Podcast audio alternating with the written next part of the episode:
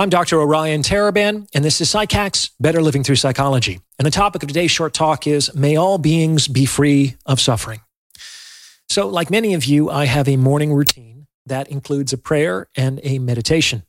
And one of the components of this practice is that I consciously ask for and intentionally pray that all beings may be free of suffering. This is a traditional Buddhist chant or prayer, and it forms the essence of what we might call a loving kindness meditation. I do this almost every morning, and I've done this almost every morning for years. As a therapist, I get to see the suffering of individuals firsthand. At first blush, many people seem to be perfectly fine. They are high functioning, they can hold a job, pay their taxes, and maintain their relationships. However, when people start to tell the truth about how they're really feeling, you quickly realize how much suffering and how much unnecessary suffering exists on this planet. And I hate to see it. Like, I wish it would just all go away. And that's what motivated me to begin to pray that all beings be free of suffering. Now, in the beginning, I would pray for specific things to happen, like, may this person's cancer go away, or may this person's heartbreak be resolved, or May this person's business be successful, etc. It's like I saw how people were struggling and I wanted to remove what seemed to be the external causes of that suffering. Understandable, right? Wouldn't the world contain less suffering without that disease or that pain or that difficulty? And I did that for a long time. However, you really only have to think about this for about 30 seconds before realizing how silly it is. Praying like this is treating God like Santa Claus. It's like sending your wish list to the North Pole and waiting for Christmas morning. Now, there's nothing wrong with asking for good things. It's certainly better than the alternative.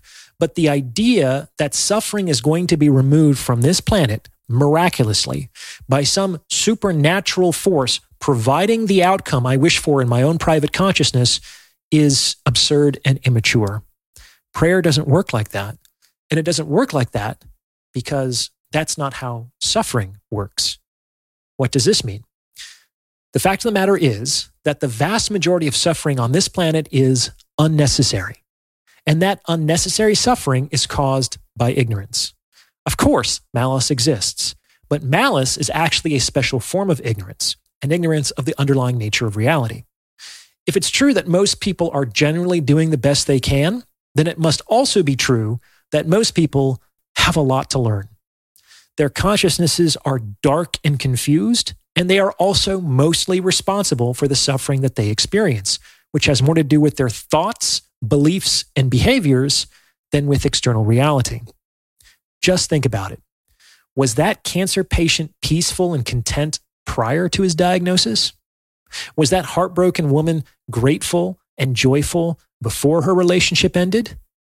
Was that business owner hopeful and equilibrated before his money problems? Almost certainly not. If it wasn't cancer or heartbreak or failure, it would have been something else. Just consider how discontent so many people are in the midst of relative safety, abundance, convenience, comfort, and stability.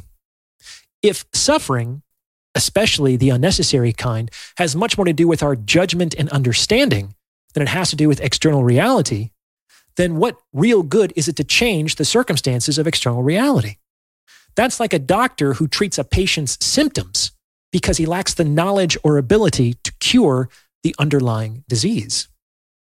It was at this point that I realized that in praying that all beings may be free of suffering, what I was functionally asking for and hoping for was for people to finally wake the fuck up and understand the extent to which they are contributing to their pain and suffering and difficulty by examining themselves, their thoughts and beliefs, their words and actions, their judgments and perceptions.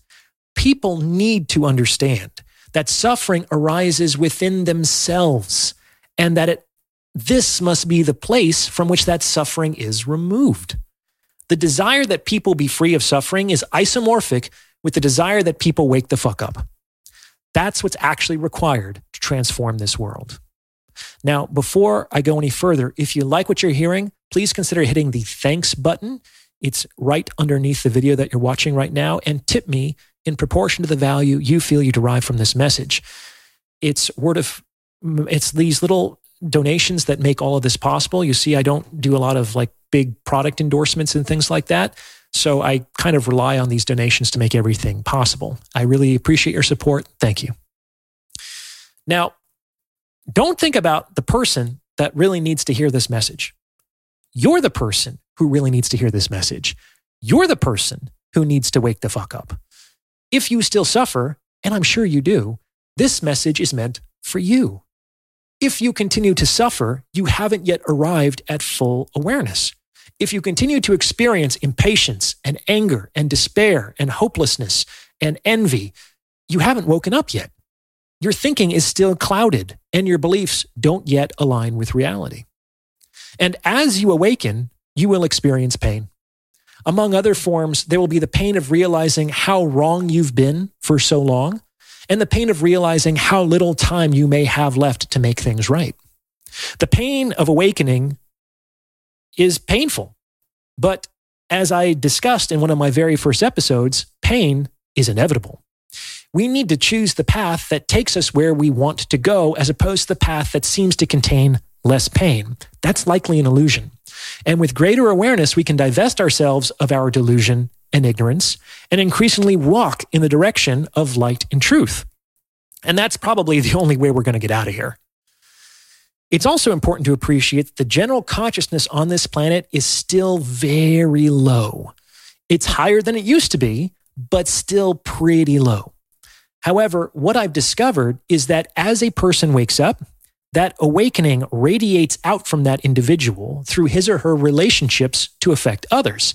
And that these individual awakenings begin to create a positive effect for their close relationships, for their communities, for their little parts of the world.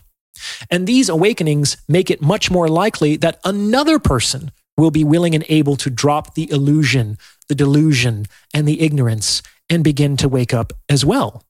Sometimes all it takes is a model of courage and peace. A lot of people didn't have that. A lot of people have had bad teachers, which helps to explain their performance as students. If you don't have one, find one. And if you found one, be one. That's the path forward. So that's what I wanted to say. Stop seeking the causes of suffering outside of yourself because you're looking in the wrong place. If you still suffer, you need to look inside and determine what beliefs, thoughts, or behaviors are responsible for that suffering and work to bring those things more in line with truth and reality. It's not an easy process. It's not a process devoid of pain. But really, what the fuck else are you going to do with your time? It's our best possible chance not only of minimizing our own unnecessary suffering, but of making the world a less hellacious place as well. What do you think? Does this fit with your own experience? Let me know in the comments below. And if you've gotten this far, you might as well like this episode and subscribe to this channel.